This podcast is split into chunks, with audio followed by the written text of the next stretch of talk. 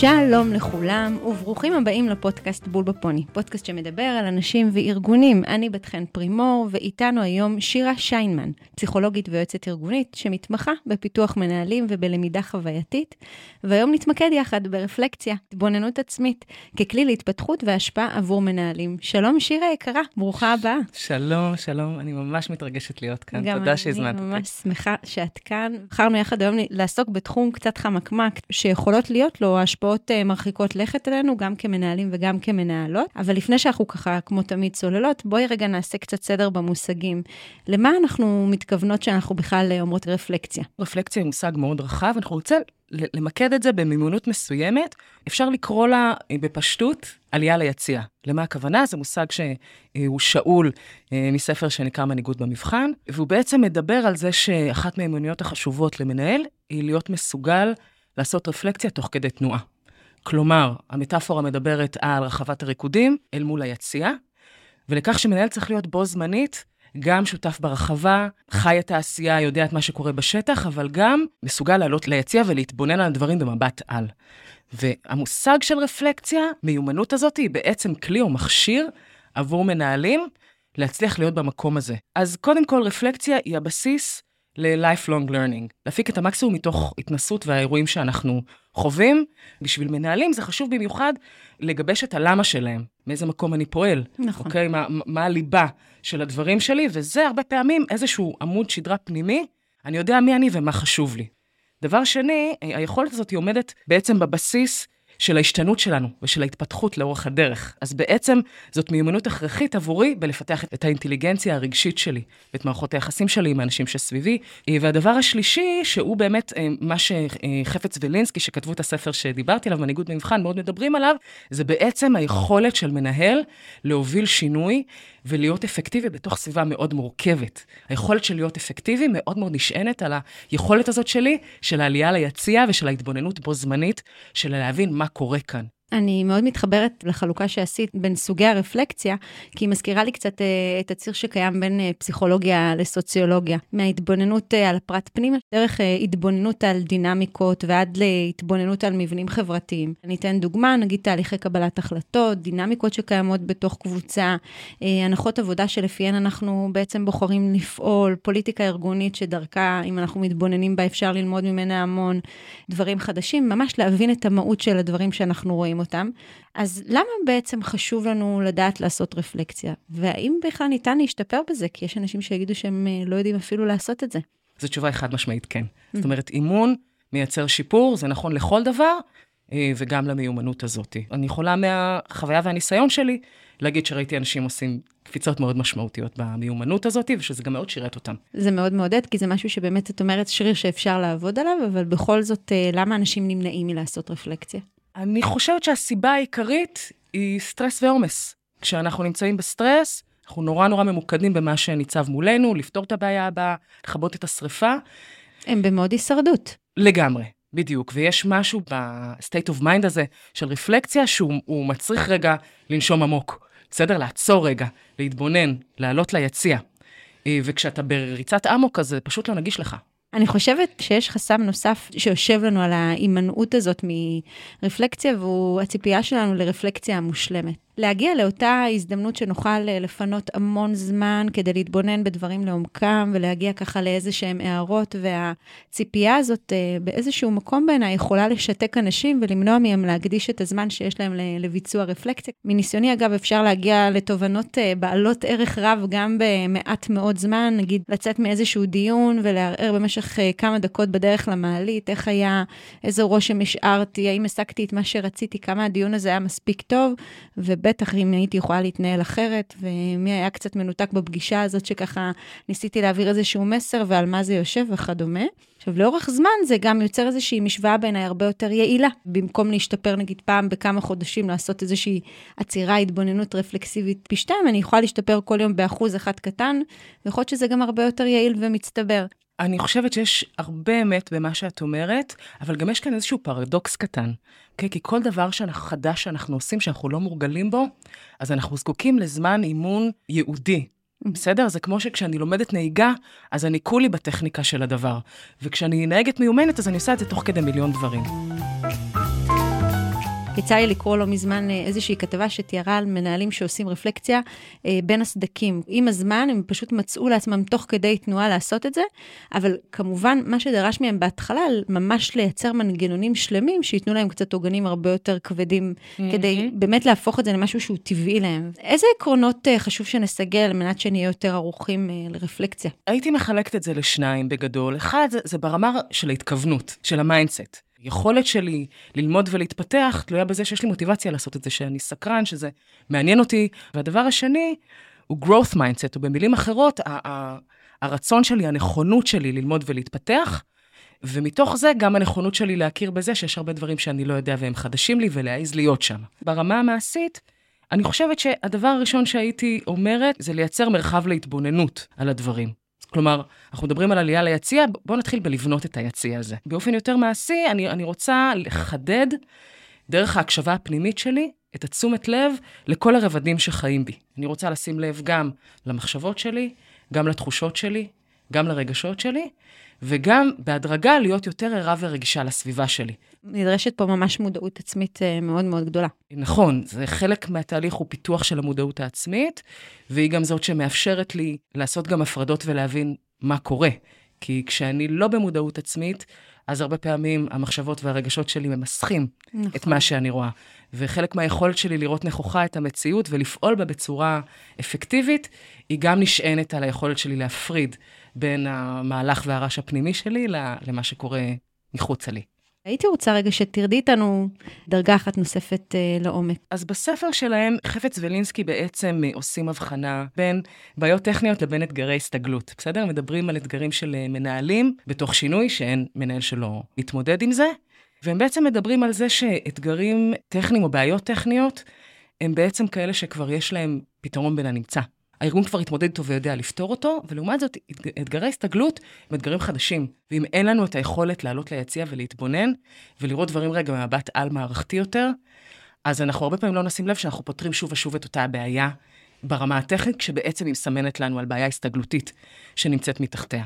מה שאת בעצם אומרת כאן זה לשיים את הבעיה. לראות אם זה משהו שהוא לא בשגרה שלנו, אלא משהו שהוא הרבה יותר עמוק, משהו שהוא באמת דורש יותר התערבות אה, כירורגית אולי אפילו במקרים אחרים. נכון, וגם לדעת להבחין, כי לפעמים בעיה טכנית באמת רק בעיה טכנית. נכון. אבל הבעיה היא כשאני מחמיץ בעיה הסתגלותית, ואני ממשיג אותה כבעיה טכנית, ואז אני מחמיץ משהו הרבה יותר עמוק וחשוב. אז הדבר השני שהם מדברים עליו זה אה, היכולת אה, להיכנס לנעלי האחר. ככל שמנהלים הם יותר ותיקים ובכירים, זה נעשה יותר מורכב עבורם. הם כאילו יודעים לאן הם מובילים, והכניסה לנעלי האחר היא איזושהי מיומנות שמחייבת אותנו למידה מסוימת של צניעות. זאת אומרת, באמת לבוא ולהקשיב, בסדר? להבין את, ה, את מה מטריד את האנשים, מה הם חוששים, ואז את הפעולות שאני נוקט בשביל לתת מענה לאתגר ההסתגלותי הזה, אני עושה באופן שהוא בעצם מאפשר לאנשים להיות שותפים בזה, ואז בעצם מידת החיכוך שהמנהל פוגש בהתנגדות, היא פוחתת. הדבר השלישי הוא להקשיב למנגינה שמאחורי המילים. זה בעצם כל מה שהוא לא טקסטואלי, כל מה שהוא מעבר למילים, ששם רוב המידע נמצא. אז הרבה פעמים אנחנו הולכים שולל אחרי הטקסט, ומפספסים את הסאבטקסט. וחלק מהאימון הזה שאנחנו עושים אותו תוך כדי הרפלקציה, הוא בלהעמיק את היכולת קריאה שלנו של הדברים שהם סמויים מהעין, את כל מה שהוא מעבר לטקסט. זה נשען הרבה מאוד על עבודה של מודעות עצמית, בסדר? על, על היכולת שלי גם להבין ולהכיר מה קורה לי בתוך הסיטואציה, וגם להיות מאוד רגיש לצד השני. והדבר האחרון, הרבה פעמים אנחנו נזקקים לגיבוי.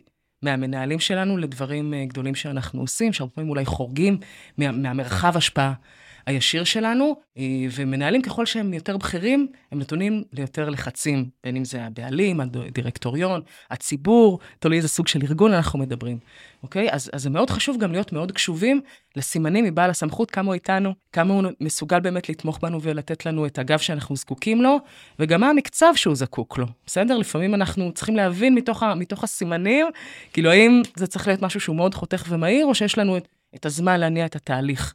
אז יש שם איזה משהו גם ברגישות ובהקשבה לדברים הסמויים, אל מול בעל הסמכות, שהוא פונקציה הרבה פעמים מאוד מרכזית ב, ביכולת של המנהל באמת לבטא את ההשפעה שלו. אפרופו פוליטיקה ארגונית. לגמרי.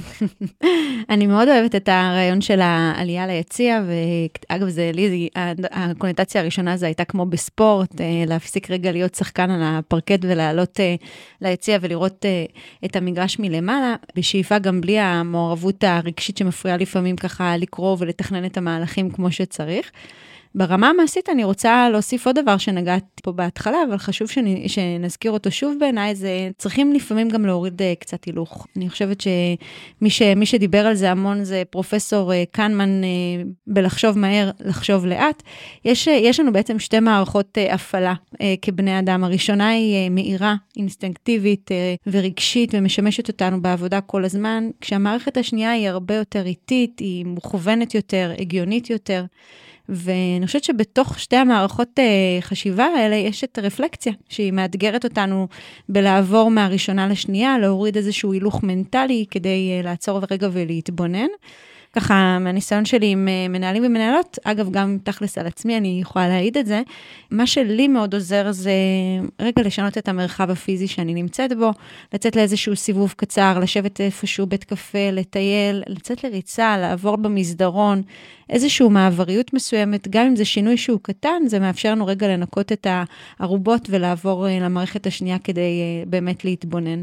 זה לא סתם שכל הרבה רעיונות מעולים קופצים לנו במקלחת, או תוך כדי ספורט, או דברים כאלה, כי אנחנו פתאום יוצאים מהסטינג הרגיל שלנו, ורגע נמצאים בתוך אה, אווירה אחרת. זה גם מאוד אפקטיבי, אגב, אה, יחד עם העובדים שלנו, לעשות אה, רפלקציה, או עם קולגות ככה שרוצים לעשות התבוננות משותפת. אני, יש לי חבר אה, טלפוני קבוע שאני עושה את זה איתו בשעות הבוקר, שאף אחד לא מעוניין לדבר איתי, וככה, או שיוצאים לסיבוב, משנים את הסביבה, וחוזרים עם תובנות לשיפור וכיווני פעולה חדשים. אז איך אנחנו ניגשים להשתפר ברפלקציה? מאיפה אנחנו מתחילים מחר? בתור התחלה, המשימה או האתגר הראשון שלנו זה, זה לבנות את היציע הזה. זאת אומרת, לייצר עבורנו איזשהו זמן יהודי. לפעמים אנחנו זקוקים לאיזה שהם פיקומים שתומכים את זה, בין אם זה אה, איש מקצוע או חבר, כמו שאמרת, או, או זמן שלי עם עצמי, ב setting מסוים שאני יודע שהוא טוב לי, אבל קודם כל, לבנות את היציע. בסדר? לשים את זה בסדר העדיפויות שלי. להבין שיש לזה ערך בשבילי, למרות שזה לא נותן לי תוצאה מחר בבוקר. זאת השקעה לטווח ארוך. עכשיו, once שיש לי אותו, מה אני עושה בתוכו? כן, איך אני עכשיו עושה איזשהו מהלך שעוזר לי בהדרגה להתפתח בתוך היכולת הזאת ולהגיע לרמת המיומנות שאנחנו מדברים עליה, שזה באמת לעשות רפלקציה בזמן אמת. אז קודם כל אני רוצה לחדד את תשומת הלב שלי. כשאתה מקשיב הרבה יותר טוב, אתה נמצא גם באיזשהו תהליך רפלקטיבי מסוים, כי אתה עסוק בבאמת, באמת לגמוע את מה, ש, מה שקורה סביבך. יצא לי לראות שככה יש לנו איזושהי נטייה ברפלקציה להתמקד סביב דברים שליליים כדי לצמוח. אבל בדיוק קראתי מאמר, והוא ממליץ בחום אה, למנהיגים דווקא להקדיש זמן ולעשות אה, התבוננות על דברים טובים שהם עשו. ברמה הכי הכי פשוטה, מה שהם הציעו בסוף החוקרים, זה לתת אה, אה, למנהיגים איזשהו דף, לרשום עליו את שלושת הסיבות למה הם מנהיגים טובים. זה יכול להיות תכונות, כישורים, הישגים, והם מצאו שבימים אה, שהם עשו את זה, הם אה, פשוט היו יותר אה, נמרצים ומחוברים יותר ופחות מרוקנים. בעיניי זה פשוט קסם.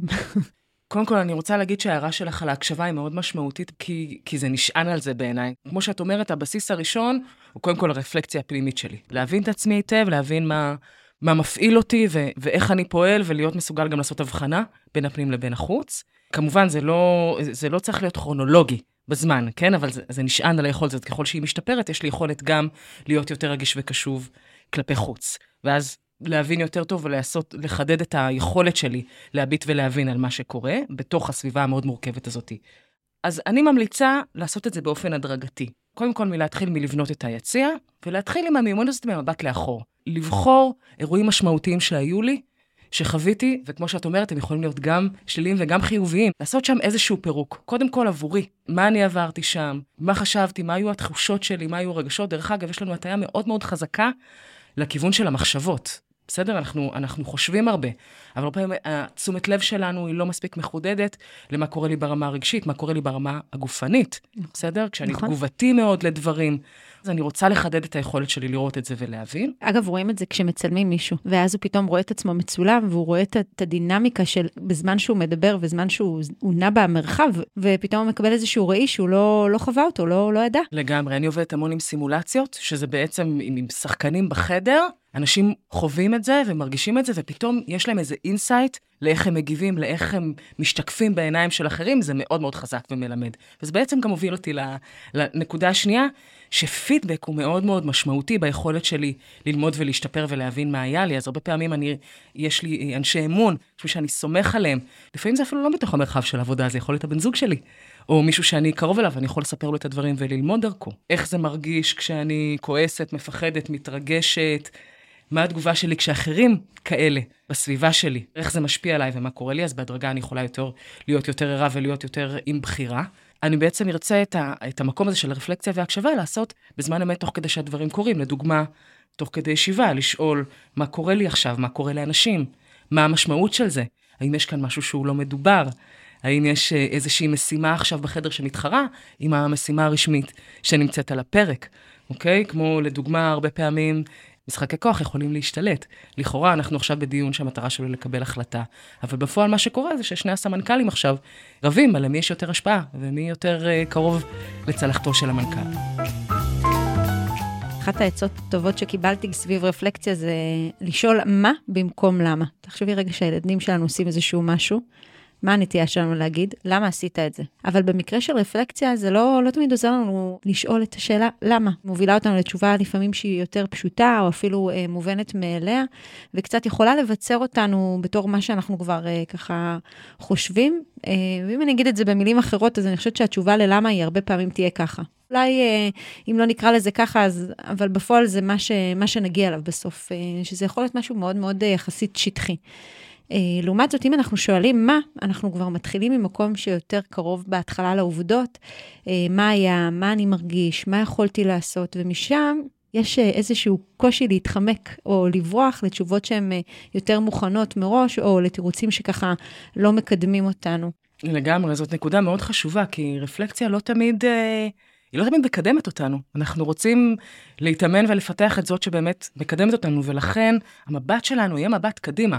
לא עכשיו להלקות עצמי על מה שהיה, אלא באמת לשאול, מה למדתי מזה? מה אני לוקחת מזה הלאה? מה אני רוצה להשאיר מאחור?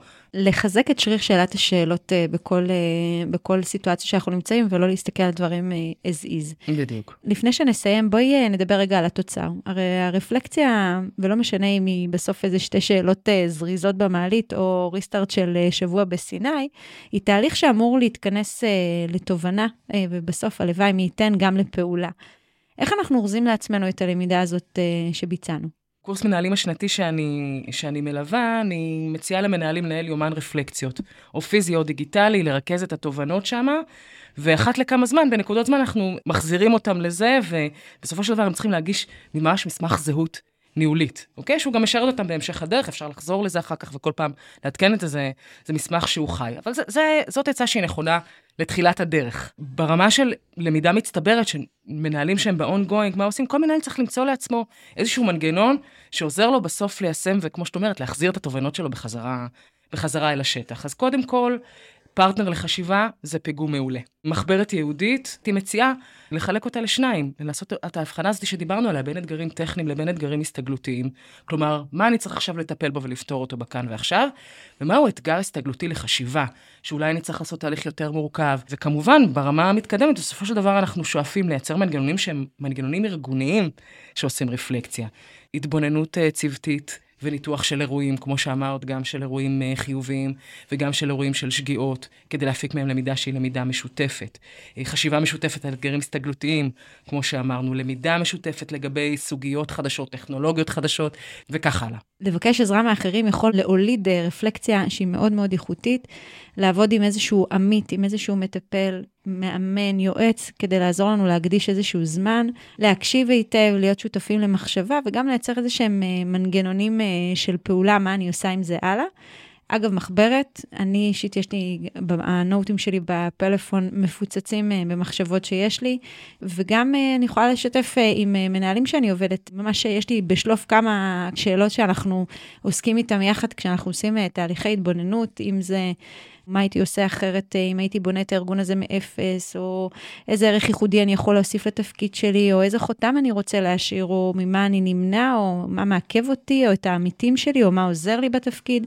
ובטח מה הקפיצת מדרגה שאני צריך לעשות בתפקיד שלי, אבל יש עוד המון המון שאלות. מעולה, אומנות שאלת השאלות, זה לגמרי חלק מהמיומנות הזאת, אבל אני, אני רוצה להתעכב שנייה על מה שאמרת, שבעיניי הוא מאוד משמעותי, של למצוא פרטנר לחשיבה, כי אני חושבת שמנהלים הרבה פעמים, קשה להם מאוד למצוא אנשים שיאתגרו אותם. ככל שאתה נעשה יותר בכיר, יותר ויותר אתה מורגל, אנשים סביבך אומרים לך את מה שאתה רוצה לשמוע. הפסאדה. לגמרי, וגם הכוח שיש לו השפעה, אנשים מפחדים ויראים, ו- ומאוד קוראים את מה המנהל רואה ומה הוא רוצה לשמוע, וככל שמנהל משכיל לטפח לעצמו סביבו אנשים שהם אנשים שמאתגרים אותו ושואלים אותו שאלות קשות, ולא רק מרצים אותו, אז הוא, הוא מרוויח. נכון מאוד, וגם להיזהר, לא לחשוב יותר מדי. זה גם צריך להיזהר מזה. נכון. שירה, יקרה, תודה רבה על אה, שיחה התבוננותית. נהניתי מאוד. שמחתי מאוד, תודה שהזמנת אותי. תודה רבה רבה. תודה רבה. ביי ביי.